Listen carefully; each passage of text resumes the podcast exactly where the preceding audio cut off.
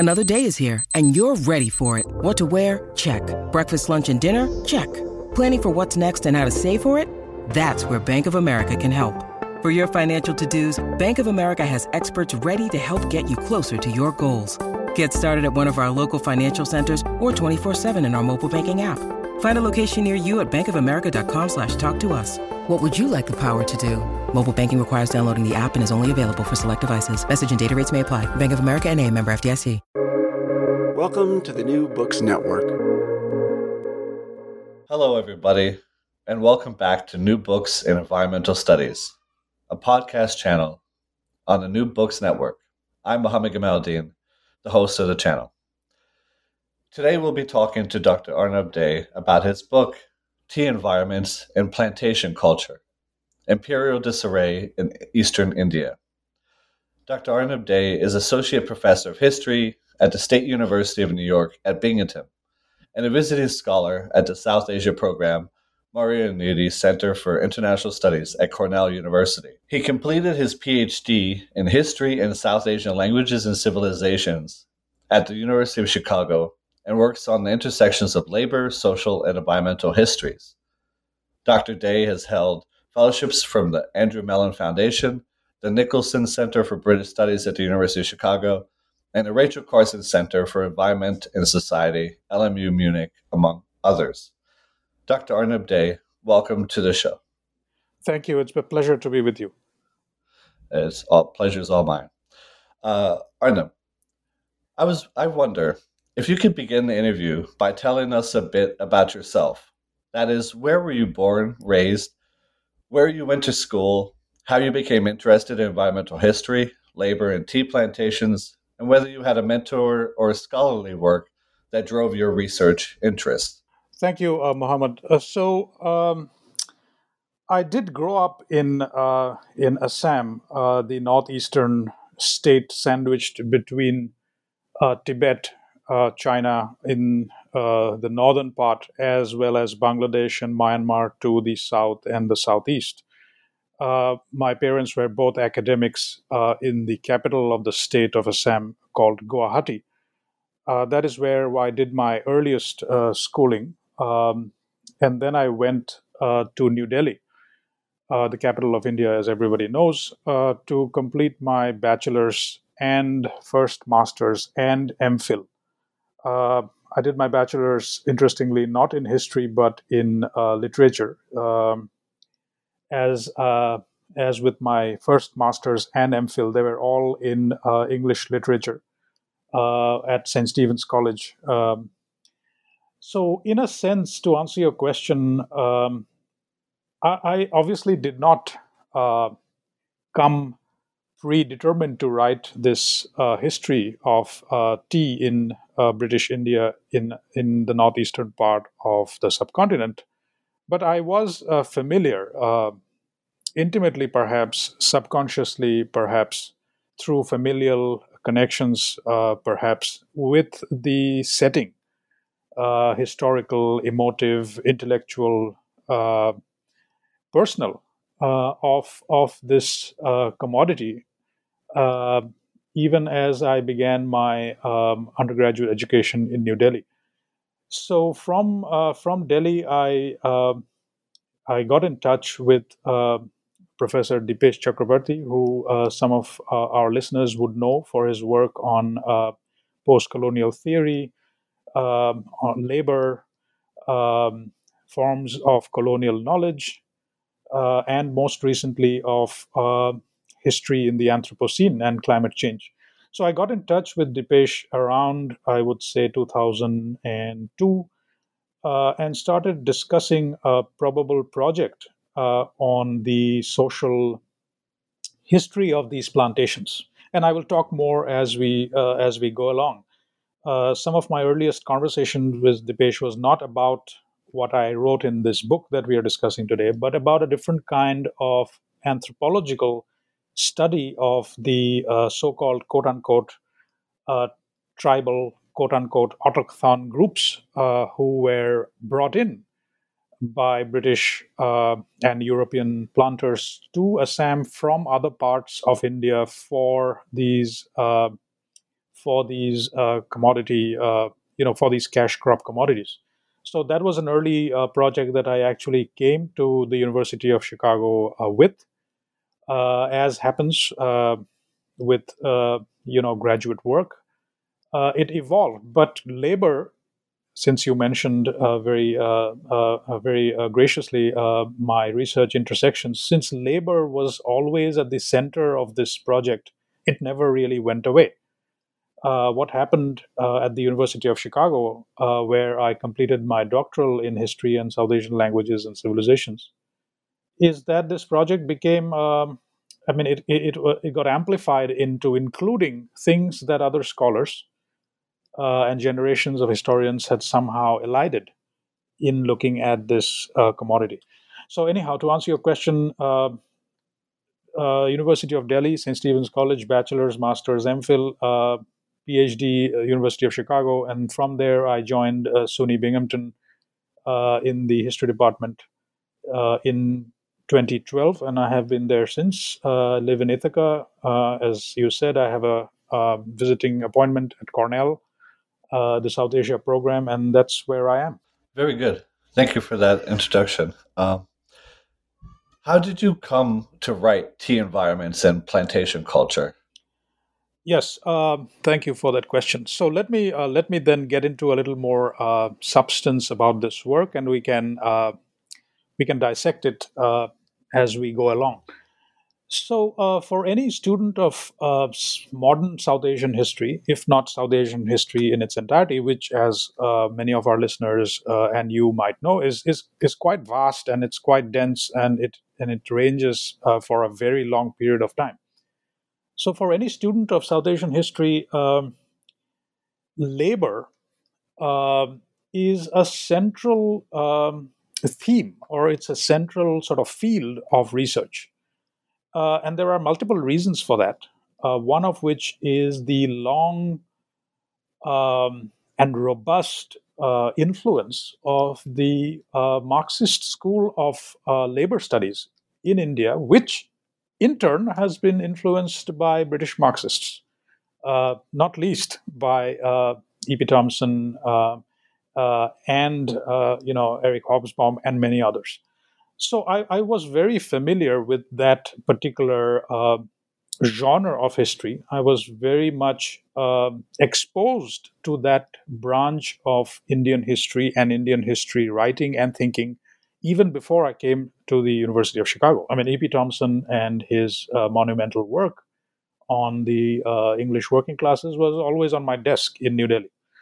So in a sense, labor was very much something that I was going to work on, and that is really something that this project was initially about.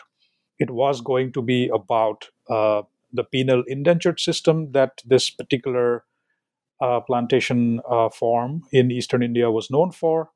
It was in form and structure distinct from other tea plantations within the subcontinent, coffee plantations in Ceylon, now Sri Lanka. It was distinct because of its use of this penal indentured system.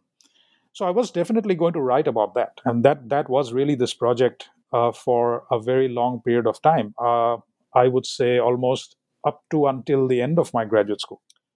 But I reached towards the end of my graduate sort of career and investment with this history, I reached what I can only describe as an intellectual cul-de-sac. And why do I call it a cul-de-sac? I call it a cul-de-sac, and I have written about this in my introduction.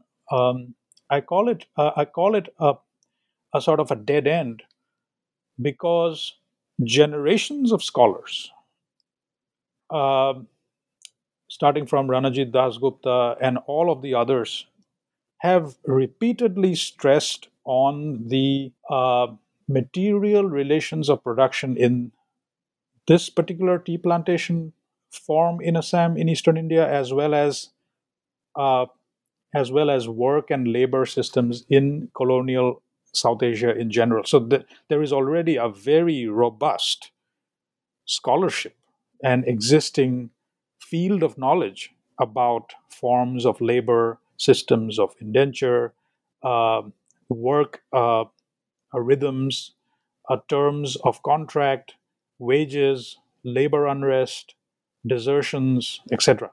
In other words, to summarize, I was not being able to find anything new to say, if I am absolutely honest with you. Because we were going round and round in circles. We were talking. It was almost like an intellectual circumlocution. Why was this particular form of commodity production oppressive? Because of its penal indentured system. Why was penal indentured system necessary? Because Assam was a frontier. It was a back of beyond. Why is that necessary? Because tea was an important item of trade and commerce for the British Empire after the Second Opium War.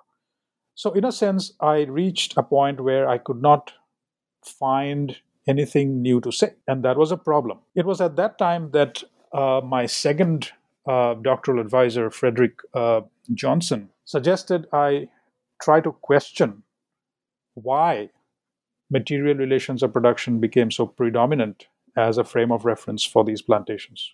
Was there nothing else to these plantations? Did it not have an ecological base that it used and, as I have argued, abused for its own use? Was nature as a form and function benign in the way tea was grown, tea was circulated, manufactured, forced to be manufactured in British East India?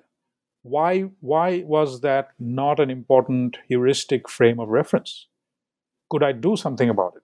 Could I look into these connections between text and context? The text being the form of these commodity production, the context being the environment in which it was grown. Were there no connections between labor use and abuse and natural manipulation? So these are some of these questions. Interestingly, these questions came about almost towards the tail end of my graduate career, by which time I had received a job offer. And this is really, this project really took off towards the end of my, graduate career in Chicago over these last, I would say, about 5-6 years. So this is where this is why I wrote this book. This is why the title says Tea Environments and Plantation Culture. Culture, not something essential. It is not something that, it's not something that is, that means primordial. I have explained this in the introduction. It means the setting. It means the kind of work that this particular commodity, a form took. It means an entire culture of commerce that this particular plantation form utilized, used, and abused for its own ends. I hope that answers your question a little bit. I spoke for quite a long time. No, very fascinating. Thank you for that. And we'll probably trace back to some of the points you brought up in that answer. Now, Arnab, I was hoping you could paint a picture for our listeners about the natural environment, human settlement, and pests that make up the landscape of your case study on the tea plantations in Assam. Mm-hmm. Yeah, sure. Thanks. So, I'll try to paint the picture. As some of our listeners may know, this particular plant, Camellia sinensis, has a storied history. This plant was actually in use, and I'm speaking from evidentiary history, not from a figment of my imagination. There is evidence, however tenuous, that this particular plant was consumed by, again, quote-unquote, autochthon or tribal, quote-unquote, groups in northeastern part of India, which by extension had connections with its use in Yunnan and China. So the landscape that we are talking about, landscape both metaphorically and literally, was already awash with these plants growing in abandon before the British Empire took over. And they did not obviously take this over, overnight. There was a process. It was through several decades of experimentation, and that's really what I talk about in my book. The landscape was one where this particular plant was already growing, but it was not growing as a plantation. And that's precisely the point I'm also making as part of my argumentative framework. These plants were not growing as neatly grown and manicured monocultures. So the landscape that we now know as showcasing plantations, whether they be coffee, tea, rubber, tobacco, etc., are, in a sense, cosmetic. They're manufactured. There's a hand of humans involved. So the British took over this particular part of the colony, systematically encouraged speculators, British capitalists, entrepreneurs, to come and, quote-unquote, improve this particular part of the land, which was always and continues in some way to be seen as wild, unruly, a frontier, in all senses of the term. So the landscape is one that was manufactured. The landscape is one that was superimposed by a certain a priori Whiggish notion of order, improvement, progress, what have you. This is a landscape that also involved the manicuring, if I may use that word in a historical sense, of existing forms and systems of habitation, primarily paddy or rice cultivation, because these are also areas that were surrounded by peasants and peasant forms of existence. This was also a landscape, and as I have argued in one of my chapters, this was also a landscape that was densely forested. So that meant that establishing these manicured, orderly, quote-unquote, cash crops entailed clearing away and felling of trees. But it was a double-edged sword, and I can talk about it separately. So this is a very complex landscape. People had been living in this landscape for millennia. They were growing tea, but not in the form we know it now. They were not having it with sugar and milk, obviously. But when the British Empire needed a separate standalone space to scramble with Chinese manufacturing that it had lost post the Opium Wars, this was the land that they found. It was almost providential, which is why there is this ideological apparatus of providence and a second Eden and a discovery sort of involved in the way I have framed my arguments, which is not unknown in historical scholarship of other systems of cash crops.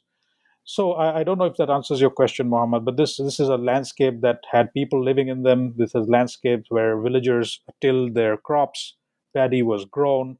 This is also a hilly area which had its own natural systems of drainage, which had to be artificially imposed upon. This was a landscape that was systematically rendered somehow sort of grid-like, because of the need to amplify the growth of tea for export during the British Empire. It continues to be that way. Thank you for that. That's perfect segue to the rest of the discussion, I believe.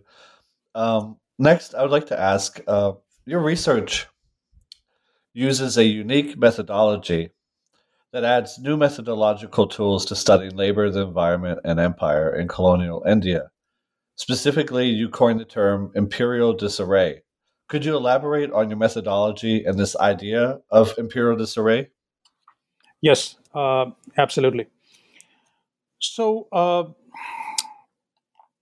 let me actually go back to what I just said about imposing a certain kind of order. As will be well known for students of history, particularly students of capitalism, commodity production, labor, a certain kind of imperial ordering, if you will, Richard Drayton's work is something that comes to my mind, Nature's Government. The idea of bringing the hand of providence, in short, colonization as amelioration, I think is by now very well known. And we see this idea of colonization as ameliorative very predominantly put into operation in monocultures across the length and breadth of empires, not least the British Empire, but all empires. And this is where this is one of my methodological frameworks for this book, which is that I take this idea of discovery, I take this idea of progress, agrarian proselytization, if you will. It's kind of an agrarian idea of proselytizing.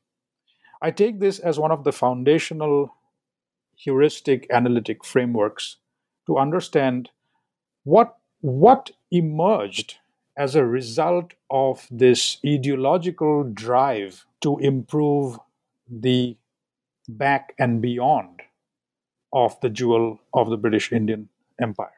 What happened as a result thereof is obviously very complex, and that is what I address in my book. But I have used the word disarray, not least to provide a counter-narrative to this Enlightenment dictum of biosocial order. This idea of improvement is very much part of this Enlightenment and post-Enlightenment idea of biosocial order, as I have said and as we all know.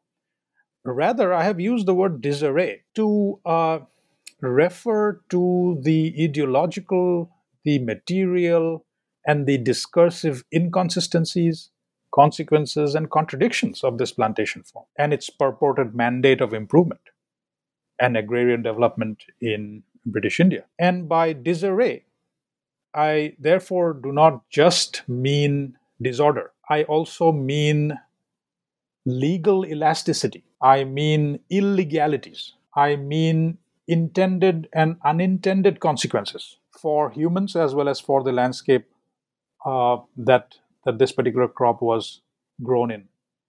I mean an entire bureaucratic apparatus which put up a face of bringing civilization, but was fundamentally based on exceeding the reach of legality.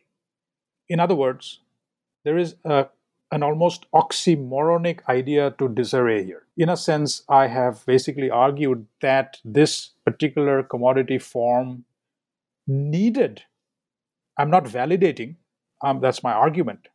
I have argued that this particular commodity form needed illegality to put its facade of legality into operation. That too, for me, is disarray. So in a sense, it's both. It's disarray in an obvious sense. There is disorder. I have argued, I have shown how these plantation forms launched an entire wave of non-native invasive species, which still remains in the landscapes and lives of people in this part of the subcontinent. I have argued how, in the interest of profits, the tea enterprise actually exceeded the bounds of bodily capacity of laborers, which in turn led to vast mortality and disease, malaria, black fever, cholera being just three, which in turn was utilized to prop up an illegal recruiting system, which in turn led to the passage of a series of labor acts, which in turn was mostly followed in its breach. So in a sense, it's a never-ending cycle of trying to balance this facade and a face of a civilizing mission, while also utilizing everything but bounds of legality to put it into operation, with the singular idea of generating profits. So it's in that duality that disarray exists. It refers to things that are expedient. It refers to things that are illegal. It refers to things that were introduced, pests and disease. It refers to legal elasticity and bending of rules to make way for this tea enterprise. So it's an entire apparatus of operation that I have called disarray in this book. So it does not just simply refer to something that is messy or unruly. I wonder if that if that helps. Yeah. Yes, that helps a lot, and I think that points to some of the questions that I'll have later, and in particular related around the debates around legality. That appear. So, if I may, in chapter 1, you lay out for the reader the journey of the tea plant in Assam. Could you detail the imperial project to find the so-called right type of tea? Also, I'd love if you could speak about how choices on where to plant the tea physically or literally may have also affected the final outcome. Yes, thank you. So the first chapter is really an overview of well-known histories of tea plantations across the imperial divide, not least in India.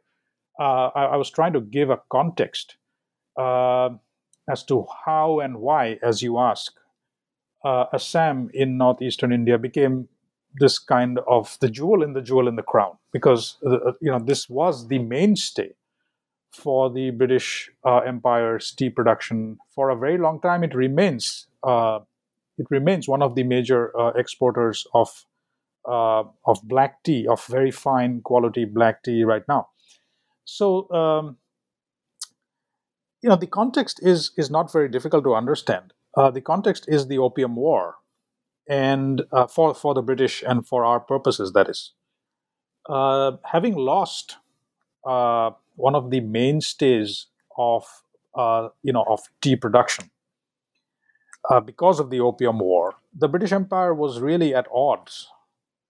There was a scramble to find, as it were, a kind of a standalone, perhaps independent source of revenue for this commodity, which by then had already started becoming hot property in the metropolis and was soon going to also make inroads in North America. But that's a separate story. And along with this sort of strategic need to find a standalone independent location for its own prized product, there was another reason as to why Assam was chosen, and this answers, or this goes to your question about suitability. For a very long time after the sort of formal annexation of Assam into the British Empire in 1826, for a very long period thereafter, I would say between 1826 and all the way up to 1850, there were continual experiments made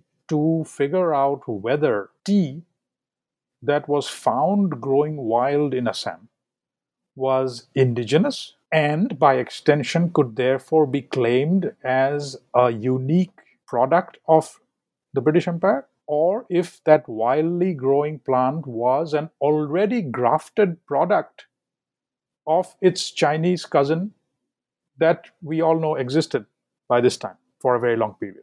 So there was this long period of horticultural, bureaucratic, ideological, you could even, I have argued, partly ethno-racial debate between tea planters, tea entrepreneurs, botanists, horticulturalists, scientists back in London and in Calcutta, the capital of the British Indian Empire in 1911. Regarding the status of this plant. And as I have argued in this book, tea has always been, and was particularly during the colonial period, a highly political plant. So there was a long debate about the status of this plant, primarily around the question of whether it was a hybrid or whether it was a unique standalone species. The latter was what came to hold sway from around the 1850s, after several years of botanical, horticultural experimentation. So this was the context. The Opium War was the immediate geostrategic, if you will, context as to why this location was providential, or was seen as providential. I mean, it was a gift in the lap of the empire, to be able to find, as they used to call it, gold in the wilds of Assam. It was no less than gold. But there is another substratum to that context, to that geostrategic context, and that is this idea that we need to figure out whether this is a hybrid of the Chinese plant or if this is a unique standalone botanical variety. And around the 1850s, obviously these dates are not precise, as we know,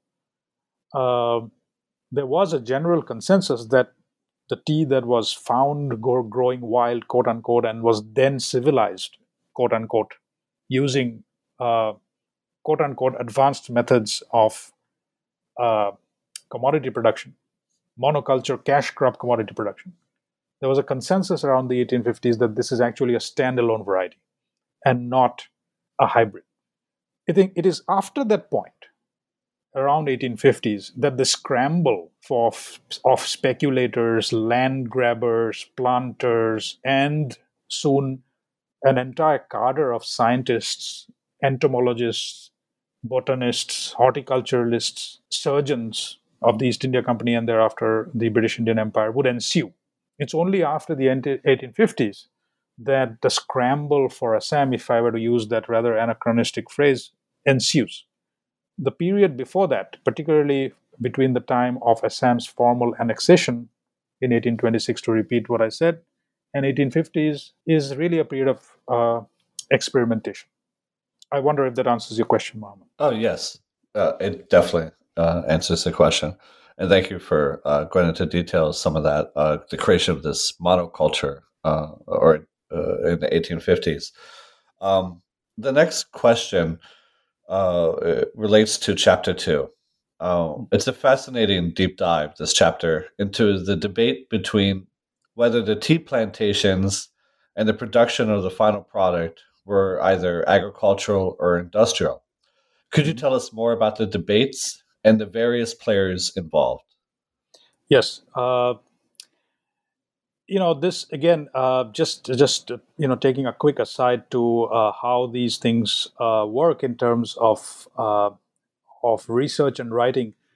I wouldn't have ventured on this particular aspect, which I have never found in the long history of Marxist scholarship on tea. I never found this kind of analysis. I wouldn't have been able to do so myself had I not found a nugget of information buried somewhere along an unpublished paper or a memoir, it was, I can't remember, of a planter who was vociferously arguing against being taxed for his plantations. So, just tracing my response back to the exact question. So, what is this debate about, and why did I include it in my work? Well, there are two reasons. One is theoretical, one is empirical. The theoretical bit goes to answering that larger methodological framework for this work, which is this idea of ideological triumphalism. There was an enormous amount of triumphalism, literally, metaphorically, bureaucratically, professionally, about this discovery. So there was this idea that we made it. We know exactly what we are going to do about this product and its landscape, and obviously by extension, the lives of the people who will be involved in making it. So there's this idea that we know how to handle the production of this plant. In fact, my book is showing that they did not know even till the very end, and we still don't know a lot of things about how to make tea. It's a hit or miss. It's a continual sort of exercise in education. Anyhow, so what is the debate about? So one of the idea behind this chapter titled Agriculture or Manufacture, as you said, is about whether this particular enterprise was an agrarian venture or was it an industrial one. So while theoretically speaking, I wanted to show through this debate, which raged for almost half a century. On the one side, I wanted to show that nothing was settled as far as this particular commodity form, this monoculture commodity form, was concerned. There was continual debate between all major stakeholders of this enterprise. And obviously, local indigenous stakeholders come at the very bottom of that rung, if at all. So who are these stakeholders?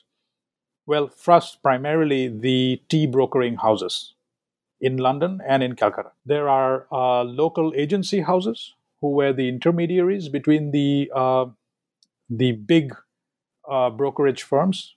These local agency houses were primarily housed in Calcutta. There was the Indian Tea Association, the ITA, as I have referred throughout my work. The Indian Tea Association had two offices, one in London, one in Calcutta, and an extension in Assam. Another stakeholder were obviously the planters. A fifth or a fourth stakeholder were local intermediaries, primarily the labor recruiters. So at every level of this operation, there were vociferous and never really settled debate as to whether this particular enterprise should be taxed under the income tax regulations or not. Because, as I have shown in Chapter 2, purely agrarian ventures were kept outside of the income tax, and that has partially to do with with all kinds of reasons, not least because of the idea of a double impost in agrarian ventures. So, you know, the idea is that the idea of this chapter was to show that at every step of this or at every level of this plantation's operation, there was an unsettled question as to what this particular enterprise should be categorized as. Should it be categorized as agrarian, or should it be categorized as industrial? And if it is categorized as industrial, where should industry end and agriculture begin, and vice versa? So the point was not really to get into, the point that I was trying to get into was not to actually decide this question for us, because the question remained sort of tentative. But the point of getting into this, kind of forgotten footnote of the economic history of British India, as it were, was to show that lots of rules and regulations could be sidestepped, bent, overruled, looked askance, or simply forgotten in the interest of commerce and capital. I mean, that's really the point here. And it's part of that disarray element that I have already sort of hinted at, and as you hinted at, that there was no finality to this question of whether this was an agricultural venture or an industrial one. In fact, what I am suggesting is that there wouldn't have been one, because it was precisely in that liminality. It was precisely in that indeterminacy. It was precisely in sort of exceeding the grounds of whether the tea enterprise should be taxed or not, that this idea of profiteering rested. It's precisely in this idea of not being able to decide that this particular commodity form thrived. And that's really what I was getting at in this chapter. Thank you for that. And thank you for the real interest in research aside. Reminds us historians about reading our materials, yes, or sources very closely. Yeah. And I'm glad you tackled the imperial disarray again. Delving into the non-human aspect, yes, you look into the complex world of pest and disease. Would you speak some about the mosquito, its relationship to the natural environment, how both the tea plantations and the adjacent rice fields created the perfect environment for the spread of pests and disease? Yes, thank you. So this is, I think we are really touching upon chapters 3 and 4. They're two sides of the same coin, actually. 3 is on plant pests and disease, and chapter 4 is actually on human disease, particularly diseases, the staggering mortality and disease and death that befell the tea labor, and actually continues to befall tea labor in Assam, in the Assam plantations. So yes, the non-human element perhaps is the most controversial aspect in this work, and here again I'm sort of drawing a little bit of an aside, because this is something that has actually caused a lot of concern and disaffection amongst Marxist labor historians, not least in India, but primarily in India, because this is seen as something of an aside. I mean, it's kind of an afterthought, perhaps unnecessary to include in a system of operation that was by definition kind of oppressive. Anyhow, we can come back to that a little later. So the mosquito, this is actually not a mosquito that we know. The tea, I'm talking about there are two mosquitoes actually involved. One is the tea mosquito that I talk about and write about in chapter 3. This looks like a mosquito, the common Anopheles, but it's not a mosquito per se. But I'm just going to briefly touch upon the complexity of the bug, the pest problem. Again, it sort of loops back into the improvement and the idea of control that we are talking about, sort of subconsciously always. So the research and entomological evidence has given us incontrovertible sort of proof. And I talk about that in chapter 3, and for those of us listeners who are interested may find the references in the footnotes. Entomologists have given us incontrovertible evidence that this particular pest, the Helopeltis, as it is known in the scientific community, Helopeltis wasn't. It was not a native species. It emerged as a consequence of this monocultural cropping.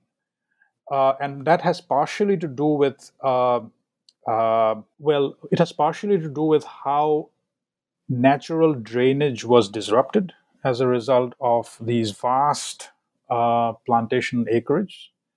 But it has also partially to do with the botanical quality and the olfactory accrescence of the tea leaf itself. In other words, to put it simply, Helopeltis is actually drawn to the smell of the tea leaf. And I am, just as a disclaimer, no entomologist. I became a student of entomology because I found it fascinating in terms of the historical wisdom that it could provide us in terms of understanding a different facet of this history. Anyhow, so the Helopeltis emerged among many other pests that I talk about in chapter 3 as a consequence of the natural reordering, if you will, if not disordering, of this landscape during and beyond the monoculture cash cropping in British India. As far as human diseases are concerned, and since you asked about the rice fields, and there is a lot of parallel here between, for instance, Paul Sutter's work on the Panama Canal, for example, or John McNeill's work on mosquito empires, for instance. There is a lot of parallel here. Or JLR Webb's study of cholera in Sri Lanka, for instance. So as far as the human diseases in Assam is concerned, and here I'm just going to speak about cholera and malaria because it directly addresses your question about contiguous rice fields, it's again a double-edged sword. It's again that idea of both requiring and exceeding the bounds of legality. So what exactly is the problem? Well, to put it simply, because your labor wages were kept very, very low, planters are encouraged. And this is a well-known story. Because labor wages were kept very low, planters encouraged their labor force to actually grow rice in the area surrounding the plantations.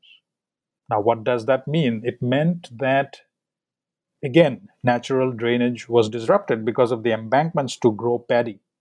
And what does that mean? That obviously means that the stagnant pools of water attracted the mosquito that we now know, not the Helopeltis, but the Anopheles. And what does that mean? It means that these Anopheles were obviously drawing blood from the bare-footed labor force who were toiling away in the fields during much of the day and then growing their paddy to augment their subsistence, wages, and food ration during the rest of the day.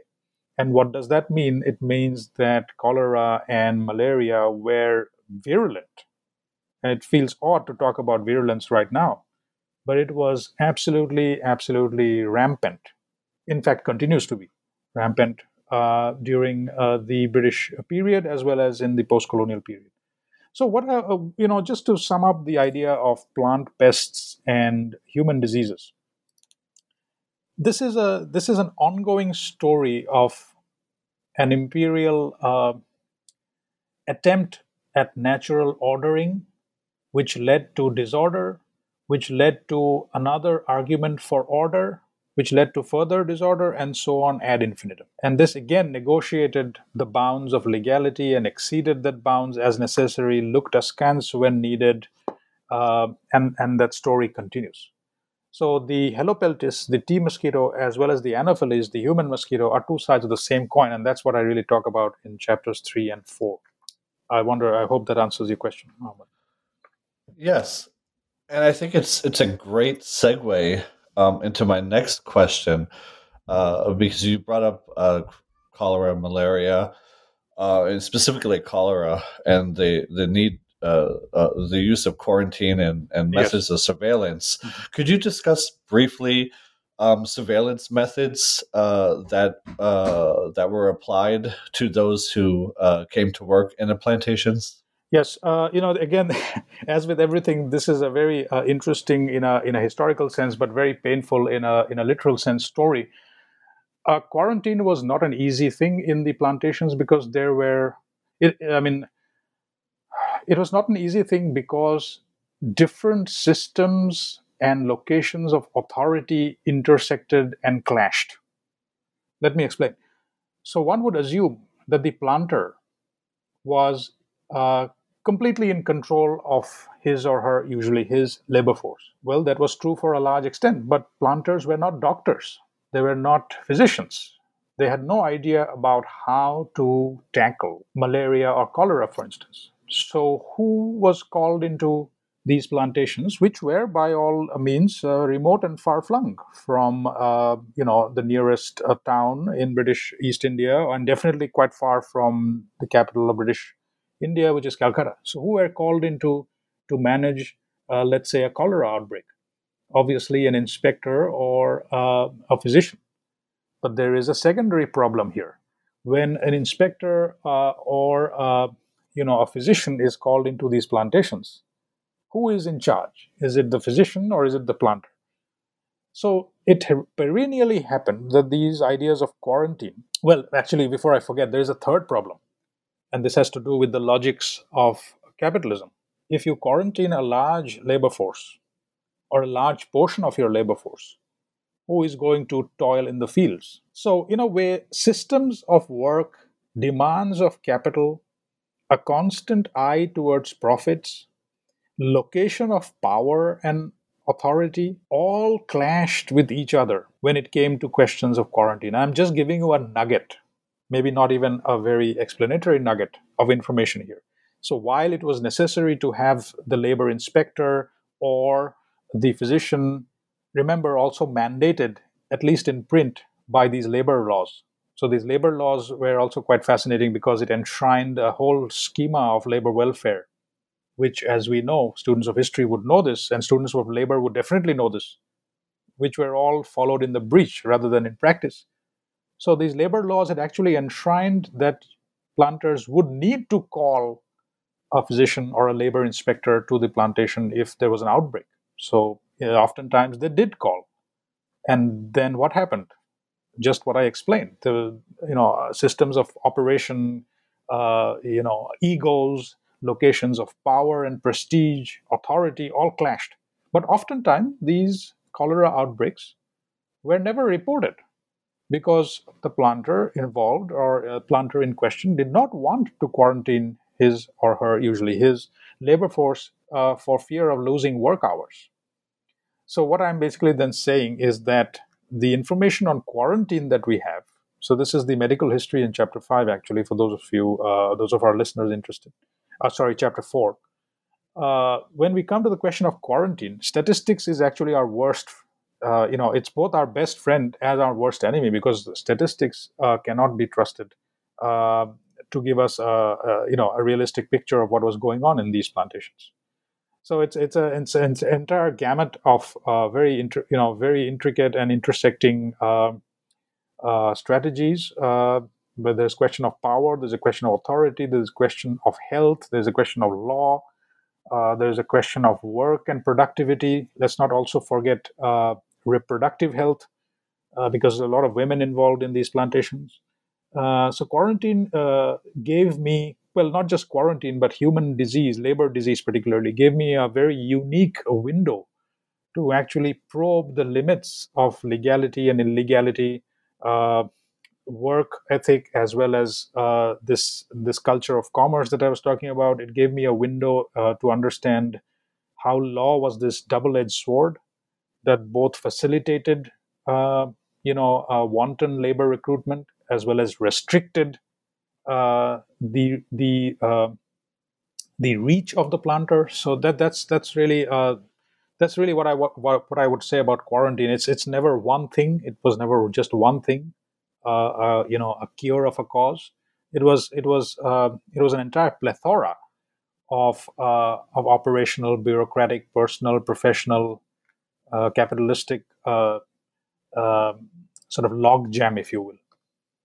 Sorry, I kind of digressed a little bit. No, thank you. Appreciate the digressions. You spoke earlier about the double-edged sword, and I think in the next section speaks well to this idea.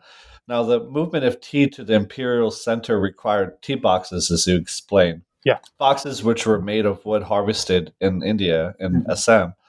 Yet this is just part of the reasoning behind the growth of forest conservancy. Could you explain to our listeners about the Forest Department, Conservancy, and the economics of tea and lumber? Yes. So I did, as will be evident to those who eventually pick up my book, this book is a mishmash of different kinds of subfields, as it were. So Chapter 5 is actually, it's trying to intervene in a very well-known subgenre, if you will, of South Asian environmental history, which is forest history. Let me try to provide a more succinct answer to your question. So, as I said in an earlier response, these lands where tea was grown were covered with very dense forests. But just as with tea, which was being grown by local indigenous populations, these dense forests were, until 1860s. Never systematically husbanded. It's a strange word, but it was never systematically sort of taken care of, as it were. And that's where I intervene into this well-known history of forestry in British India. Very quickly, the history is that from the 1860s, an entire cadre of foresters who were in turn trained by their German counterparts, came to India to actually establish an Indian Forest Service, and it still remains, as we know. What was the task? I mean, the task was manifold. The task was to actually conserve valuable woods for the British Indian Navy, to provide for sleepers, for railways, the burgeoning railways, not least in India, but also in the metropole. But part of the mandate of the Forestry Service, the Indian Forest Service, after 1860 was actually to... It's an interesting corollary to the idea, the Whiggish Enlightenment idea of monocultural order. It's the same thing. Part of the mandate of the Forestry Department was actually to husband, to take care of, to manicure, quote-unquote, to conserve, and to render these wild jungles, this word used in the Indian context, South Asian context, to render the jungle into some kind of manageable order. I mean, that's the story behind. I mean, in a sense, it's a very simplified version, but this is the story of why the Indian Forest Service was sent as an official arm of the British Indian Empire. So what's the story that I tell in Chapter 5, which is titled Conservation of Commerce with a question mark? It's a very interesting clash of two major resource stakeholders in the eastern fringes of the British Indian Empire. And what is the clash? The clash is that the tea enterprise needed forests for its own use, but the forestry department also needed forests for its own use. So it's a clash of two different logics of capitalist expropriation and exploitation, if you will. So the tea enterprise needed forests, as you said, Mohammed, for its tea boxes. It needed forests for shade. It needed forests for lumber, for its factories, for sleepers, you know, these planks that were put under railway lines. So forest is actually a valuable resource that has to be protected. But it was also felled. It was also cut down. But the forestry department was not happy about the wanton cutting away of this, its only resource that it was mandated to take care of by planters and tea entrepreneurs. Now here comes a third complication. The forestry department had no customers in the eastern fringes of the British Indian Empire except for the tea enterprise. So if I'm making sense, there are three things going on at the same time that I talk about in Chapter 5. One is an ideological mandate to conserve forests. That's the mandate of the Indian Forestry Department. The second problem here is that the tea enterprise, which is also a major and a valuable and a kind of a chosen arm of British capitalist expansion, needed forests both for its own use as well as to fell to basically open up new clearings for new plantation areas, which in turn riled up the forestry department because this is exactly the opposite of what it was sent to do. Thirdly, the forest department needed a customer for its own lumber and woods that it would husband and occasionally also sell. And who was the customer in these eastern fringes? Who was the main customer? There were very few customers. The main customer was the tea enterprise. So this then, and this is what I show, led to a very uneasy bending of forestry rules, particularly for the precise purpose of accommodating and creating elastic pathways for the forestry department on the one hand and the tea enterprise on the other hand to somehow manage and adjust its somehow incompatible ideological, bureaucratic, and economic ambitions.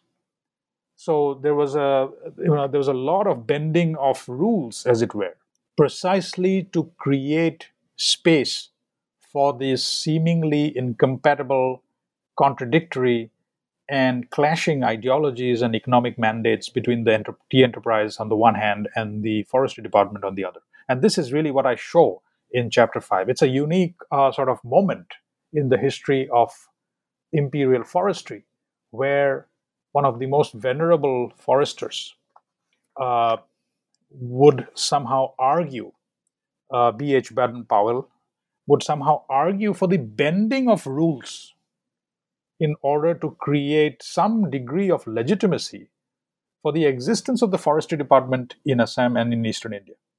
The legitimacy being that if we don't sell and if we don't husband for the tea enterprise, what are we even doing there? So, in other words, this disarray is visible. This bending of rules, this legal elasticity, this sort of incompatibility with intent and execution, this idea of somehow overreaching your advertised mandate of order in order to actually create or seemingly create order, are all visible in these contradictory moments in the economic history of the forestry department and the tea enterprise in Eastern India. Thank you for that intervention in Chapter 5. Now, finally, you write that the protest of 1920-21 were remarkable not because of their timing or Gandhino VAR, but because it forced open the illegal and unseen market logics that ran the Assam plantation industry. Would you please elaborate further on this point, if you would? Yes, thanks. So in the sixth chapter, I actually I kind of make a segue into a different kind of economic politics, and it goes back to what I said about tea being a political plant. Students of Indian history and generally of the history of South Asia may know this particular time period as being a rather momentous one because Mahatma Gandhi's non-cooperation movement was reaching its kind of apogee, a first round of apogee at this time. But there was another momentous change going on in the eastern fringes of the British Indian Empire, and that was going on in these plantations. And what was going on, simply to provide a context to what you asked, Mohammed, is that between the years 1920 and 21, national and international audience, perhaps for the first time, if at all, realized the enormity of the labor problem and use and abuse in these far-flung reaches of empire, because they were systematic, sustained, and a very determined effort by tea workers to actually leave these plantations en masse. Obviously, this included violence. And it was not as if violence and desertions and clashes between planters and laborers were not going on before. Of course, they were going on before. But during this period between 1920 and 21, the severity and the intensity and the sort of the interval of labor protests increased manifold. It increased much more than it had ever been. So in other words, between 1920 and 21, it lasted into 22. There was sustained labor protests, labor unrests, labor walkouts, and labor desertions from these plantations back to wherever they were brought in from, mostly from central India, from Bengal, and a little bit from southern India. This had active support from the Indian National Congress, including some members of the British Empire themselves, sympathizers. But this was also actively clamped down on.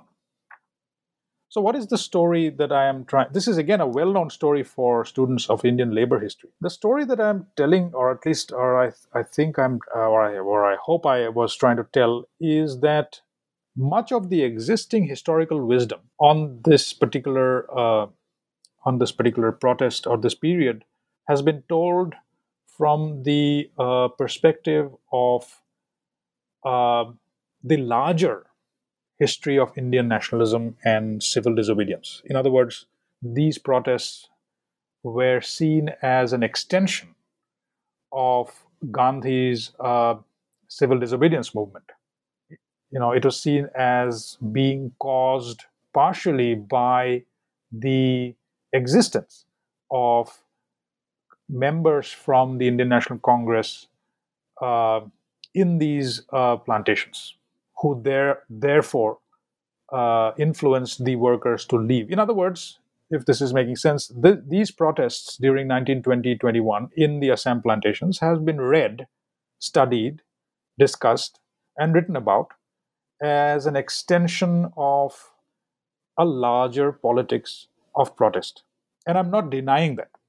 I'm not saying that did not necessarily happen. What I'm saying instead is that this kind of quibbling, this kind of historical quibbling about causality, how did it happen, who was responsible, deviates attentions from the larger endemic processes that these protests highlighted.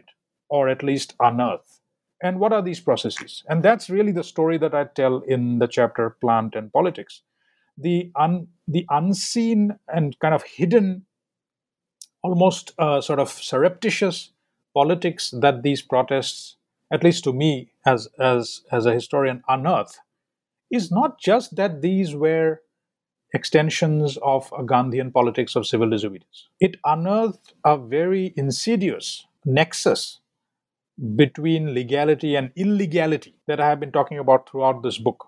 But it is here in this chapter that, you know, using economic data, among other sort of evidence, including unpublished classified correspondence between police and labor contractors, etc., I show that these protests were actually precipitated by a simmering discontent, you know, amongst labor, amongst tree workers, of just how much had been overstepped in terms of wages, in terms of food, promised or otherwise, in terms of hours of work, in terms of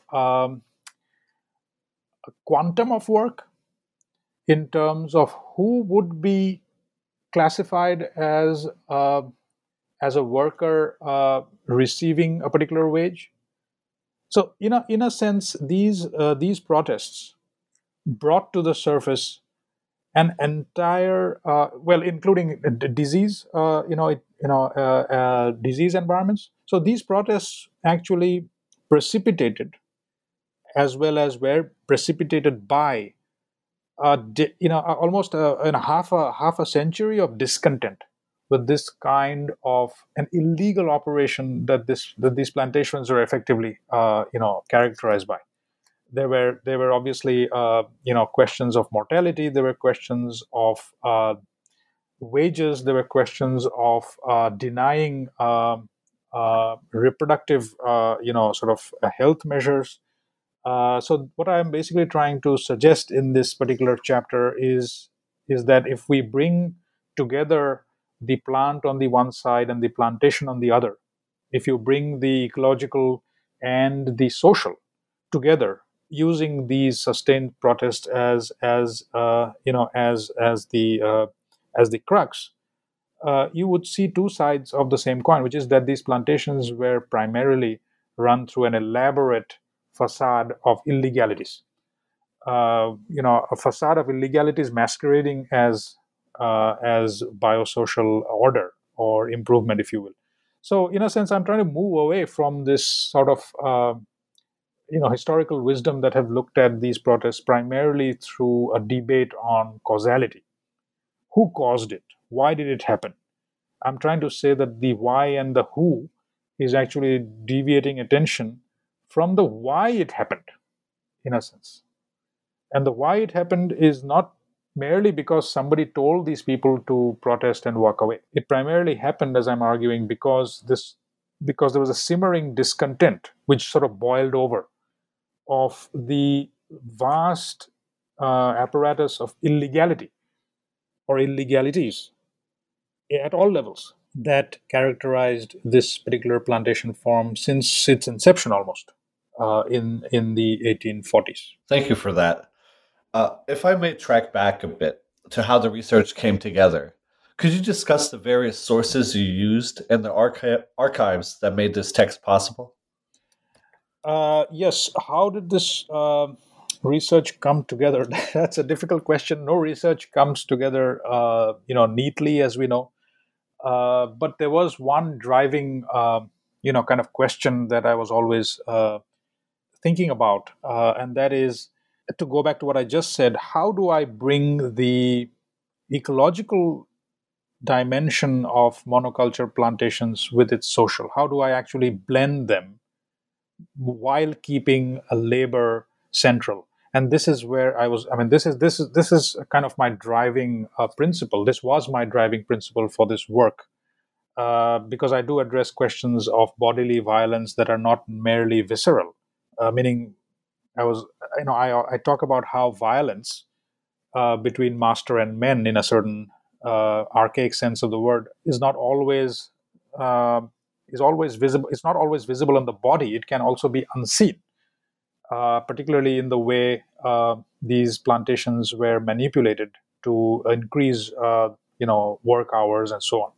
So, in a sense, because I was being driven by this desire to bring the plant and the plantation together, which hadn't been done, in a sense, if I may just say with some degree of confidence, in the history of commodity forms in British India, or even in the Marxist scholarship on labor. Since I was driven by this desire to bring the plant and the plantation together, my sources were were related to that quest in a certain sense. So the sources include, it includes governmental and non-governmental papers, legal documents, which I mean labor laws, forestry laws, health laws. There are also pest laws and things of that sort. So there is legal history on the one side. Sources include, as I said to you, scientific sort of what is basically known as scientific data-driven elements. As I said, I'm not an entomologist. I'm not a scientist by any stretch of the imagination or otherwise. I've been a humanist right from my bachelor's, but I did find some merit in trying to tease out the historical wisdom of that kind of body of scholarship. So I did look into a lot of medical literature, kind of entomological literature, chemical sort of studies on tea and things of that kind.